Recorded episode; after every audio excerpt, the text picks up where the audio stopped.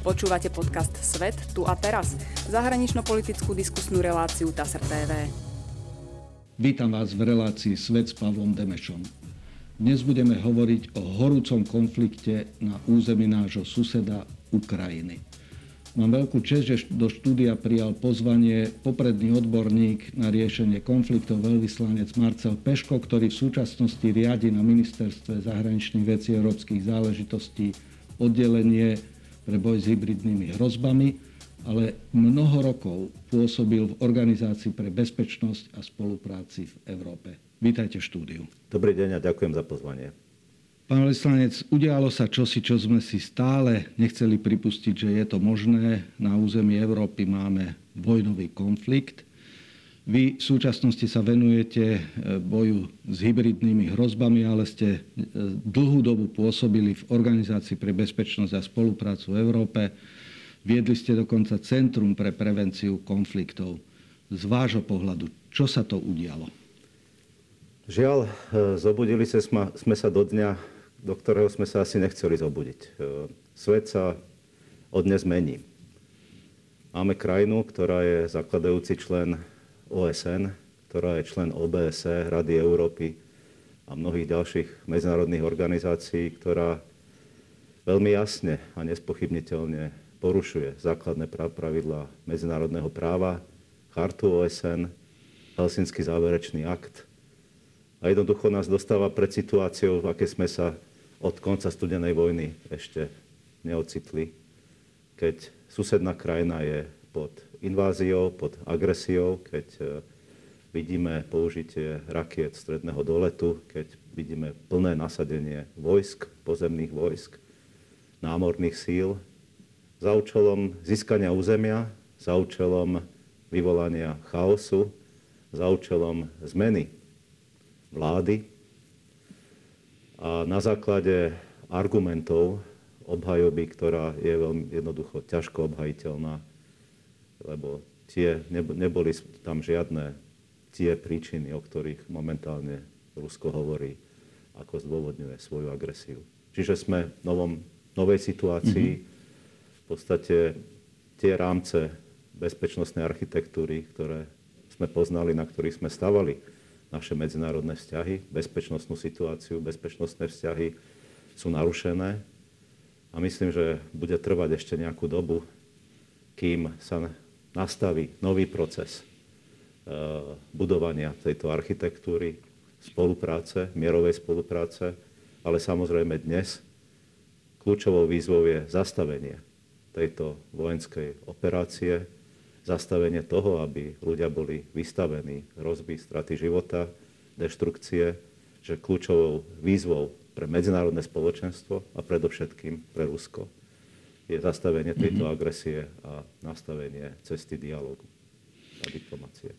Ten prepad Ukrajiny sa udial v noci. E, všetci ľudia sú v šoku, celosvetové médiá prinášajú obrázky už e, horúcej vojny, ktorú sme stále mysleli, že bude lokalizovaná na Dombase, ale jednoducho Rusko evidentne sa rozhodlo teraz e, obsadiť kompletne celú Ukrajinu. Čiže z toho, čo viete, lebo stále ešte tie informácie sú kuse a dostávame sa k ním pomerne ťažko, vystúpil e, prezident Putin, vystúpil prezident Zelenský, samozrejme predstaviteľia medzinárodnej organizácie. Čo sa teraz deje na Ukrajine aktuálne? No momentálne Samozrejme, tie ešte informácie, ktoré máme, sú limitované vývoj je veľmi, veľmi e, dynamický. Ale e, podľa tých informácií, ktoré ja mám po tom prvotnom útoku, predovšetkým, ktorý bol zameraný na e, paralýzu leteckých síl Ukrajiny, paralýzu protivzdušnej obrany a jednoducho znefunkčenie alebo oslabenie systému komunikácie, systému dodávok logistiky, PHM a tak ďalej, na strane ukrajinskej armády, čiže tie ciele vojenské boli predovšetkým cielené mm-hmm. na mhm. vojenské ciele, ale e, zároveň e, prebieha aj pozemná príprava aj dokonca aj príprava zo strany Azovského mora. Čiže e, sme svedkami, že tá invázia, ktorá začala teda nelegitímnym potvrdením suverenity tých dvoch separatistických mm. samozvaných republik a obsadením tohto ukrajinského územia, mm-hmm. a to treba zdôrazniť, že už pred pár dňami boli jednoznačne narušené hranice Ukrajiny, porušená územná celistvosť, tak to, táto, táto invázia pokračuje ďalej a prebiehajú boje na pôvodnej línii kontaktu, ale aj na hranici medzi Ukrajinou a e, Ruskom v okolí Charkova pred Mariupolom v Černihovskej, Černihovskej oblasti. Nevieme teraz, ako ďaleko chce Rusko ísť. Samozrejme sú rôzne scenáre, či už hovoríme o získaní kontroly nad celým administratívnym územím Donecku, Donecka a Luhanska, alebo či pôjdu ešte ďalej sú úvahy o zabraní alebo pokusu o zabraní Mariupolu, prípadne aj Odesy. Nevieme. Nevieme. Samozrejme, ukrajinská armáda, ukrajinský národ sa nevzdá. Čiže mhm. tu je veľké riziko, že, že tento konflikt bude eskalovať. Nezastaví sa len na cielených útokoch na, na vojenské ciele, ale bude eskalovať priamo e, v, v, na území Ukrajiny a budú samozrejme do neho zatiahnutí a budú s ním postihnutí nielen E, vojenské síly, aj civilisti, ktorí v, tejto, v týchto oblastiach e, žijú.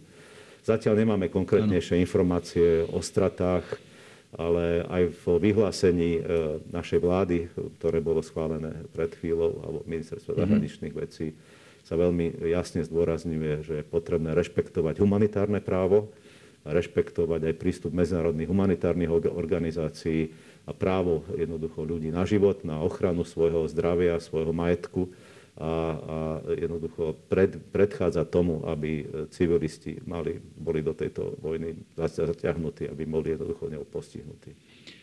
Z toho, čo vieme, myslíte si, že môže ísť už v tejto chvíli zo strany Vladimíra Putina aj k totálnej invázii, že by chcel celú Ukrajinu získať? Viete, ehm, tá vojna nezačala len e, touto veľkou inváziou. E, vojna začala, ako vieme, Eh, po Majdane na Ukrajine, po diskusii, po anexii Krymu, po eskalácii konfliktu na východe Ukrajiny. A odtedy už 8 rokov, to bolo od marca vlastne, mm-hmm. roku 2014, prebiehajú rokovania o uregulovaní tohto konfliktu, ktorú aj OBSE priamo sprostredkovalo. OBSE mala, má dodnes mierovú misiu v tom v tom, na tomto území e, s cieľom vytvoriť podmienky pre dosiahnutie mierového uregulovania. To sa žiaľ nepodarilo, lebo tam boli zásadne rozdielne pohľady e, Ukrajiny a, a Ruskej federácie a separatistov na, na tie základné princípy toho riešenia. Ale podľa môjho názoru tu ide o viac ako o územie. Toto nie je konflikt o území. Toto je konflikt širšieho rozmeru, kde myslím, že Ukrajina pre Rusko nepredstavuje reálnu vojenskú hrozbu. Ukrajina pre Rusko, pre súčasné vedenie Ruska skôr predstavuje hrozbu z hľadiska svojej jednoznačnej prodemokratickej orientácie, svojho úsilia e, integrovať sa s západnými štruktúrami, jednoducho nastaviť e, právo zákona, bojovať s korupciou, nastaviť mm-hmm. systém demokrat, demokracie a rozvoja spoločnosti na základe e, demokratických e, hodnôt. A myslím, že toto je základný, základný problém mm-hmm. alebo kľúčom k tomu, prečo sme svedkami toho, čo sme, čo sme a jednoducho Ukrajina e, jej nedalo, nie, nie je umožnené, aby si slobodne vybrala svoju zahraničnú politickú orientáciu, ale aj, aj rozvoj svojej, svojej spoločnosti. A sú aplikované princípy akejsi e, nadradenosti alebo kontroly určitého územia, nejakého akéhosi práva e, rozhodovania o tom, ktorým smerom sa má susedná krajina uberať. A to sú princípy z 19. storočia mm-hmm. alebo zo studenej vojny. Jednoducho aj my sami sme poznali ich aplikáciu po druhej svetovej vojne v 68. roku, ktoré jednoducho dnes nepatria do modernej spoločnosti. Takže v tomto, e, v, tej, v tomto kontexte žiaľ registrujeme tú agresiu zo strany, zo strany Ruska a A aj nie je to len o sankciách, je to aj celkovej zodpovednosti Ruskej federácie za to, čo sa, čo sa udialo, za iniciáciu tejto invázie. A samozrejme, ako mne osobne je to veľmi ľúto, ako aj po tých 30 rokoch mm. praxe som, a väčšinou som strávil práve v oblasti podpory kooperatívnej spolupráce, komplexnému prístupu k bezpečnosti, čiže nie rozdeleniu sfér vplyvu, ale jednoducho budovaniu mm. európskej bezpečnostnej architektúry na základe rešpektovania spoločných záväzkov, spolupráce, predvídateľnosti, transparentnosti. No, ale žiaľ, tento systém e, bol nedostatočný, aby zabránil niektorej krajine použiť vojenské prostriedky na presadenie svojich záujmov. Generálny tajomník OSN e, Guterres pred inváziou vyzýval ostro. Pápež sa obrátil na Vladimíra Putina. Predstavitelia Európskej únie, Severoatlantickej aliancie, lídry e, západného sveta, americký prezident, francúzsky prezident, kancelár nemecký. Všetci nabadali Vladimíra Putina, neeskalujme to, sadnime si, pohovorme, ako usporiadať bezpečnostnú architektúru. Kto je teraz vôbec e, vplyvný, alebo akým spôsobom, kto by mohol niečo robiť v tom, aby tá horúca vojna sa nerozliala ešte ďalej. E, lebo v zásade všetky medzinárodné systémy, či už OSN, Bezpečnostnou radou svojou, OBZ e, a tak ďalej, evidentne vyčerpali všetky možnosti a toto sa dostáva do stavu, lebo a zároveň Rusko je ich veľmi dôležitým členom, ako ste aj spomínali, zakladajúcim. Čo toto môže s Ruskom ako aktérom medzinárodných vzťahov spraviť? Samozrejme, ak sa niekto rozhodne po tak, pre takúto e, veľmi kritickú e, vojenskú operáciu na presadenie svojich politických, bezpečnosti, ekonomických cieľov, tak musí aj počítať s dôsledkami a musí aj vyhodnocovať tú situáciu. My iné nástroje, ako ste spomenuli, nemáme. nemáme. Našim primárnym cieľom je e, vtiahnuť Rusko do dialógu a nájsť e, cestu e, riešenia aktuálnej situácie, čiže dosiahnutia prímeria. Generálny tajomník Guterres vo svojom vyhlásení počas mimoriadného zasadnutia Bezpečnostnej rady ešte dnes ráno, mm-hmm. práve počas bezpečného zasadnutia Bezpečnostnej rady, ktorom predsedal ruský stály predstaviteľ, sa udial, alebo začal, začal, začala táto invázia, tak vyzval, e, vyzval Rusko a všetkých aktérov zodpovedných, aby jednoducho skončili s touto, s touto operáciou, aby sa vrátili k medzinárodnému právu, aby nezneužívali e, koncept mierových operácií na presaďovanie svoj, svojich záujmov. Čiže iné, iné nástroje nemáme. Máme OSN, máme OBSE, máme bilaterálne možnosti a boli, ako ste spomínali, snahy e, vrátiť sa k rokovaciemu stolu, vrátiť sa k minským dohodám a pozrieť sa na to, kde, kde sú problémy. Z, e, z tej druhej strany sme boli svedkami e, trvania na tom, že že jednoducho Ukrajina musí deklarovať, e, že jednoducho nebude smerovať k NATO, že my budeme musieť noví členovia NATO alebo najnovší členovia NATO stiahnuť všetky vojenské vybavenie, technológiu NATO z nášho územia, tak ako to bolo pred rokom 1997. A to bolo vlastne ultimátum ktorým, podmien, ktorým Moskva podmienovala svoje, svoje potenciálne vojenské riešenie, na ktoré upozorňovala. A to sa stalo dnes mm-hmm. realitou. Čiže uh, myslím, že nerátali sme s tým, ten, je tam veľký moment prekvapenia. Myslím, že Moskva nemá záujem o veľký konflikt, ale na druhej strane plne podporujeme Ukrajinu a veľmi vnímame jej, jej situáciu a myslím, že si zaslúži plnú podporu, či už vojenskú, ekonomickú, morálnu, aby, aby sa bránila. Lebo tu je jednoducho, jednoznačne v polohe krajiny, ktorá sa bráni a má všetky aj medzinárodnoprávne záruky na to, že, sa, že, by sa, že by sa môže brániť aj vojenskými prostriedkami. Takže zatiaľ vám neviem na to mm-hmm. odpovedať. Dnes ešte nevieme, aký, aký proces a či a kedy začne Je tu práve tá dilema izolácie, ktorú určite potvrdia aj pripravované sankcie alebo ďalší ano. balík sankcií a potreba vtiahnuť e, Moskvu, Moskvu do dialógu a hľadanie spoločného riešení. Ak sa pozrieme spätne, tak aj e, konflikt na Donbase v konečnom dôsledku bol riešený napríklad v rámci tzv. normandskej štvorky. No a Mínske dohody, e, tie v zásade sa ukončili touto akciou, alebo si myslíte, že tento formát, či už normandský alebo Mínske dohody, to ešte je e, no, vôbec života schopné? Mínske dohody, ak si ich pozrieme, sú v prvom rade o prímeri, ano. o odchode vojsk z línie kontaktu, o stiahnutí vojsk, o vytvorení podmienok pre politické uregulovanie konfliktu. A myslím si, že tým, že jedna zo strán, ktorá, e, ako vieme, Rusko deklarovalo, že nie je súčasťou konfliktu, mm-hmm od, vlastne od jeho začiatku, že podporuje len tie odštiepenecké republiky, ale nie je priamo zatiahnuté, tak dnes už je priamo zatiahnuté v konflikte. Čiže, čiže aj ten, ten, tá, ten, tá, ten konštrukt tých minských dohôd je narušený.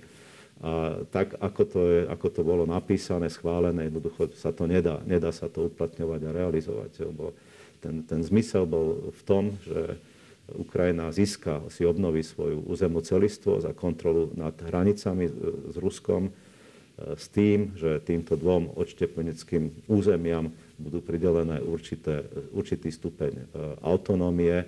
No, takže v dnešnej situácii, keď máme na tomto území e, rozmiesené ruské vojska, myslím si, že, že toto je nereálne, aby sa to naplnilo. Takže sa bude musieť hľadať iné, iný spôsob riešenia ale hovorím, že tu už hovoríme o konflikte medzištátnom, otvorenom medzištátnom konflikte. Prvohradé dnes je zastavenie stavby, stavby, palby a primerie, aby, aby sme vôbec mohli dospäť e, k tomu, ako k tomu pristúpiť politicky. Myslíte si, že Bielorusko sa stane aktívnou súčasťou tohto konfliktu? Uh, Žiaľ, Bielorusko už je aktívnou súčasťou tohto konfliktu. Bo asi 30 tisíc ruských vojsk je na jeho teritoriu. Časť ruských vojsk je rozmiestnených aj na území Bieloruska. A úplne kľudne môžu začať útočiť z Bieloruska. To sa iba ukáže. Uh-huh. Vieme, že v súčasnosti prebiehajú boje v okolí Charkova, ktorý je nedaleko aj od ruských, aj od bieloruských uh-huh. hraníc. Zatiaľ nemáme tú informáciu, že priamo tie vojska, ktoré boli alebo sú rozmiestnené na území Bieloruska, sú zapojené do tohto konfliktu, ale len svojou prítomnosťou a, a vlastne vytvorením tlaku na, na Ukrajinu vlastne zo, takmer zo všetkých e, svetových, z troch svetových ano. strán, tak e, do určitej miery sa Bielorusko stáva súčasťou tohto, tohto problému a, a verím raz, že bude aj súčasťou riešenia tohto, mm-hmm. tohto problému, lebo samozrejme bez jeho podpory a hľadania riešenia ťažko, ťažko nájdeme nejaké uspokojujúce východisko z tohto problému. Pre Slovenskú republiku je toto nesmierne vážna situácia vzhľadom na to, že sme susednou krajinou a doposiaľ sme si nechceli pripustiť, že tento konflikt medzi Ruskom a Ukrajinou sa nás dotkne aj geograficky, ľudsky a možno aj humanitárne čoskoro. Keďže sme členmi Európskej únie a Severoatlantickej aliancie, tak nemusíme sa primárne obávať e, toho priameho útoku, ale tie dôsledky v prípade ďalšieho rozhárania sa toho problému môžeme pocítiť Rada bezpečnosti štátu už sa zaoberala aj tým, že do akej miery by sme sa starali o vojnových utečencov a podobne. Čiže opäť témy, s ktorými nemáme primárnu skúsenosť.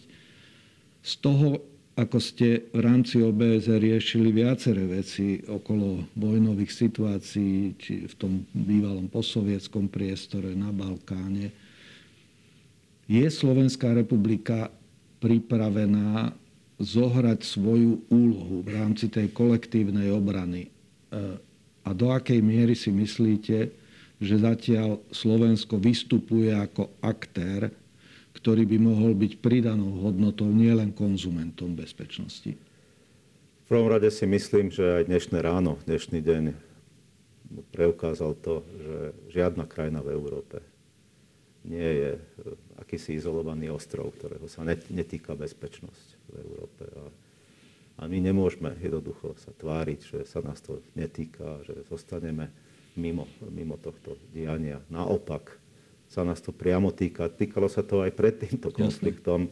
Akurát e, myslím, že no, žiaľ, vďaka tomuto nešťastnému vývoju e, si myslím, že si lepšie začneme uvedomovať našu zodpovednosť vo vzťahu našej bezpečnosti a európskej bezpečnosti.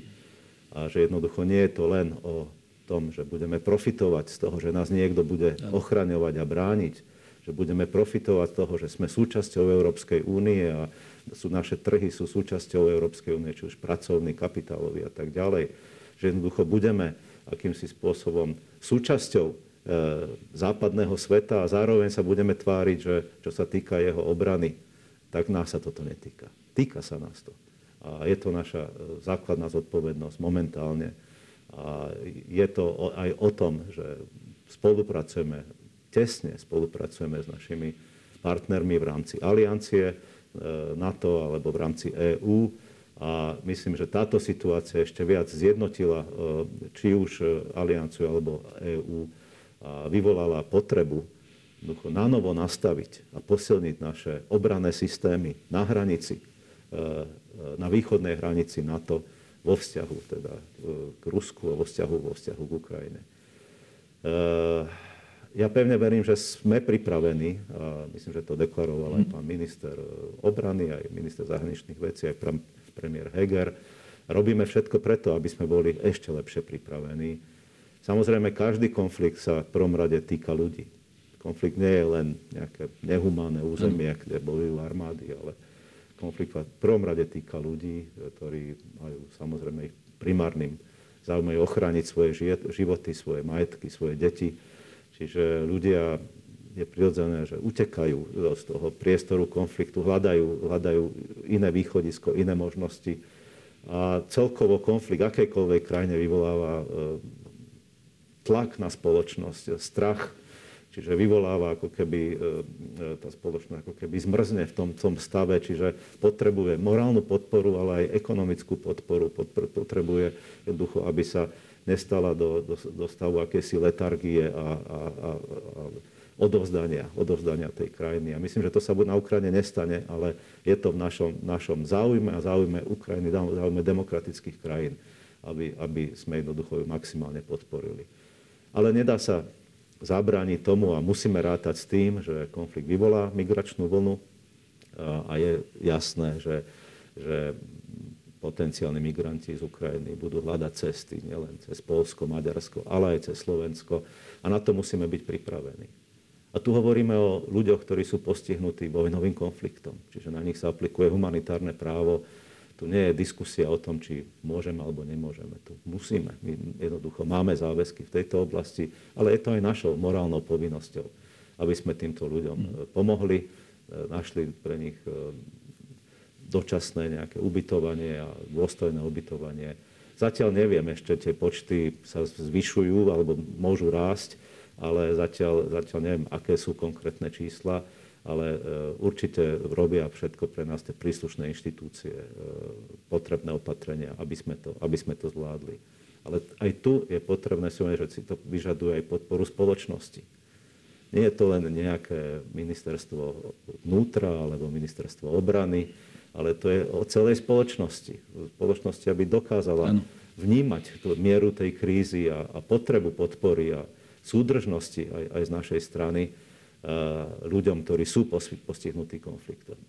Do určitej miery sme zlyhali, musím povedať, v čase krízy v Sýrii a, a myslím, že, a verím, že, že dnes eh, v tejto situácii naše postoje budú eh, jednoznačné v smere podpory teda Ukrajincov a, a potenciálnych migrantov, ktorí sa budú aj u nás. Na záver by som sa chcel dotknúť témy, ktorá je vašim každodenným chlebíkom, boj, prevencia, pred hybridnými hrozbami. Verejnosť, a ako ste veľmi správne povedali, že toto nie je len vecou ministerstie vlády, ale celá spoločnosť si musí nejakým spôsobom zrovnať teraz vo svojom vedomí, svedomí, že čo sa toto deje, kde stojíme, ako môžeme byť nápomocní v zmiernení utrpenia ľudí. Ale Slovensko za posledné týždne ukázalo dosť značnú geopolitickú dezorientáciu a mnoho ľudí si myslelo, že za tú krízu zodpovedá Západ, Amerika a nie Rusko. E, do akej miery si myslíte, že tie hybridné operácie, manipulácia verejnosťou, šírenie úplne odlišných e, obrazov o realite e, zmenia túto situáciu, respektíve na čo sa musíme pripraviť na čo sa vy pripravujete, že tá expozícia v interpretovaní toho, čo sa deje, môže pokračovať v vytváraní chaosu v hlavách verejnosti? Tak cieľom hybridných aktivít, lebo nie každá hybridná aktivita musí byť aj nevyhnutne hybridná hrozba, mm-hmm. ale hybridných aktivít je v prvom rade zneistiť, vytvoriť chaos, vytvoriť e, pocit nedôvery v inštitúcie, pocit nedôvery vo funkčnosť štátu. A to sa Rusku na Slovensku celkom a pocit nedôvery voči demokratickému Aj. systému ako takému. Mm-hmm. Tak, tak e, ak sa na to pozrieme, aké, aké nálady sú no. u nás, myslím si, že e, bez ohľadu na to, kto je v pozadí týchto, tejto manipulácie, tak sa mu to darí veľmi, mm-hmm. veľmi úspešne. A myslím, že tá, tá súčasná situácia musí byť určitý budičkom v tomto, v tomto smere Eh, samozrejme, eh, tu je kombinovaná frustrácia ľudí z rôznych procesov. Mali sme tu, alebo máme tu ešte COVID, eh, ktorý mal veľký dopad na psychológiu ľudí, na ich dôveru, či štát dokáže alebo nedokáže riešiť ich problém. Je tu, je tu vlna populizmu, nacionalizmu, ktorý pracuje s témami strachu, vyvolávania strachu a nenávisti a, a jednoducho stavania, vytvorenia obrazu nepriateľa. E, máme tu akýsi prirodzenú, prirodzenú obavu v budúcnosti, ktorá e, nemôžeme tu jednoducho ľudí obviňovať z toho, že, že nerozumejú a preto, preto podporujú. Hej. Tak sa utiekajú tomu, čo, čo, čomu veria, k rodine, k svojim hodnotám. Ale áno, je tu, je tu informačný chaos, ktorý vo veľkej miere vplýva na, na to, aký, ako ľudia formujú svoje postoje a, a, ale verím, že aj vďaka tejto nešťastnej situácii dnes sa to postupne začne, začne meniť. E, ten boj s, s hybridnými operáciami, preto sa volá bojom, lebo e, tie aj vnímame vo vzťahu k bezpečnosti. E, tam ten primárny e, cieľ je e, do určitej miery oslabiť e, oponenta, e, do určitej miery e, znefunkčniť jeho schopnosť rozhodovať a pripomeniem len zmluvu o bezpečnostnej spolupráci z USA. To je typický príklad toho, mm-hmm. ako ťažko sa príjmalo toto rozhodnutie. A pritom nemusím hovoriť o, o technickom Jasne. obsahu a tak ďalej, ale v podstate vyvolalo to až, až potrebu u niekoho e, referenda o, tejto, o tejto zmluve, čo považujem za absolútne paradoxné, ale, ale vidíme, že, že to že jednoducho tieto aktivity boli úspešné a priamo sa za, týkajú bezpečnostných záujmov našej, našej krajiny. Skrátke, e, myslím si, že e, musíme robiť oveľa viac. Na strane štátu, ale aj na strane spoločnosti. E, štát sa mobilizuje v, tej, v tomto smere. Pripravujeme akčný plán pre boj s hybridnými hrozbami, ktorý jednoducho bude zameraný na posilnenie kapacít, našich analytických kapacít, kapacít v oblasti strategickej komunikácie, v oblasti schopnosti vlastne identifikovať tie jednotlivé hybridné aktivity a mať lepší situačný prehľad o tom, čo sa vlastne deje a ako nastaviť naše politiky. Tento je vo vysokom štádiu rozpracovanosti a verím, že bude čo chvíľa schválený. Taktiež e, sa to netýka len vlády a vládnych inštitúcií. To hovoríme o spoločnosti ako takej. Hovoríme o schopnosti spoločnosti odolávať týmto, týmto rôznym dezinformáciám, dokázať si vyhodnocovať stav vecí. E, nebude to nikdy jednoduché. Sme pod vplyvom e, sociálnych sietí, nachádzame sa vo veľkom informačnom priestore, kde podstate každý môže hovoriť a písať, čo chce a nie je to, nie je to moc regulované. Ale sme už teraz, myslím, že dostatočne poučení na to, aby sme sa lepšie, intenzívnejšie pozreli na túto výzvu a nastavili aj spoločenské procesy na to, aby, aby ľudia jednoducho začali e, lepšie vnímať, lepšie analyzovať informačné, informačné zdroje, či už je to z pohľadu kritického myslenia, z pohľadu mediálnej gramotnosti. Nikto nikoho nenúti na, na žiadny mm. názor, ale, ale to, aby u nás definoval spoločenskú orientáciu, dezinformačný narratív, ktorý, ktorý je zámerne vyprodukovaný často práve niekde mimo našich hraníc, s tým, aby to, čo som hovoril, ovplyvnil to, to vnímanie ľudí, inštitúcií, súdov, vlády ako také. Mali sme šúkol napríklad svojho ano. času. Tak to jednoducho nie je správne. My tu máme demokraciu, kde, kde by malo sa rozhodovať na základe demokratickej väčšiny a presvedčenia, na základe e, politickej súťaže. Ale dnes vidíme, že, že aj politici preberajú e, tento, tento možnosť, potenciál narábať s hoaxami ako s, politickou, s politickým inštrumentom. Eh, a to už zasahuje priamo základy eh, fungovania demokratického štátu. Čiže tu hovoríme o širšom ohrození, eh, ako budeme ďalej, ďalej v tejto spoločnosti existovať. Takže ja verím, že mhm. táto, aj táto situácia prispieje uvedomenie si, uvedomenie si roz, rozmeru tohto problému a potreby nastavenia, či už na úrovni štátu, ale aj na úrovni celej spoločnosti, potrebných obranných mechanizmov, na to, aby sme dokázali sa vysporiadať e, s hybridnými aktivitami. Ale na záver poviem, dezinformácie to je len nástroj. Tie sa šíria iba s nejakým zámerom. Samozrejme, nie každý, ktorý šíri dezinformáciu, je hneď hybridný Jasne. aktér, lebo ľudia to nemusia robiť e, vedome, alebo to robia s úplne s iným cieľom, ako tým, že za tým je v pozadí nejaký štát alebo nejaká Jasne. teroristická organizácia, ktorý má svoj jasný politický zámer. A tu je veľmi tenká línia, tu treba veľmi e, jemne alebo citlivo k tomu pristupovať, ale byť jednoznačný v tom, že aby e, naše, naše informačné prostredie ovplyvňovali e, cudzie, cudzie mocnosti za, za cieľom svojim, svojim politickým cieľom a vytvárali si tu politické prostredie, ktoré budú oni manipulovať. To jednoducho je v rozpore s našimi základnými záujmami. Mňa zaujala teraz dopoludnia správa, že český prezident Miloš Zeman predstúpil pred verejnosť a nečítajúc, ale voľne sa ospravedlnil za svoje zlé čítanie situácie až emotívne odsúdil e, akcie ruského prezidenta, čo je dosť bezprecedentné a určite v českej spoločnosti to vyvolá e, veľkú diskusiu. Očakávate, že na Slovensku niektorí z tých, ktorí tvrdili, že to Západ provokuje, že to Rusko sa len bráni a podobne, čo sa ukazuje po tejto noci ako úplne v inom svetle, že by mali vystúpiť a pomohlo by to v zorientovaní verejnosti na Slovensku v tom, že kde je ten sever? A kde je východ a západ? Nechcel by som komentovať výroky českého prezidenta, mm-hmm. ne, neprisluší mi to. Ale keby, ale, dobre, ale, tak to... Ale, teda to... ale, ale mm-hmm. po, povedal by som tak, že... Nemusíte rade... konkrétne meno, ale že či by vás potešilo ako odborníka na, v tejto hybridnej sfére, keby niektoré zo slovenských osobností mienkotvorných sa takto k tomu postavili ako český prezident. Ja by som najprv zdôraznil, že my sme dlhú dobu nevnímali Rusko ako, ako nášho oponenta.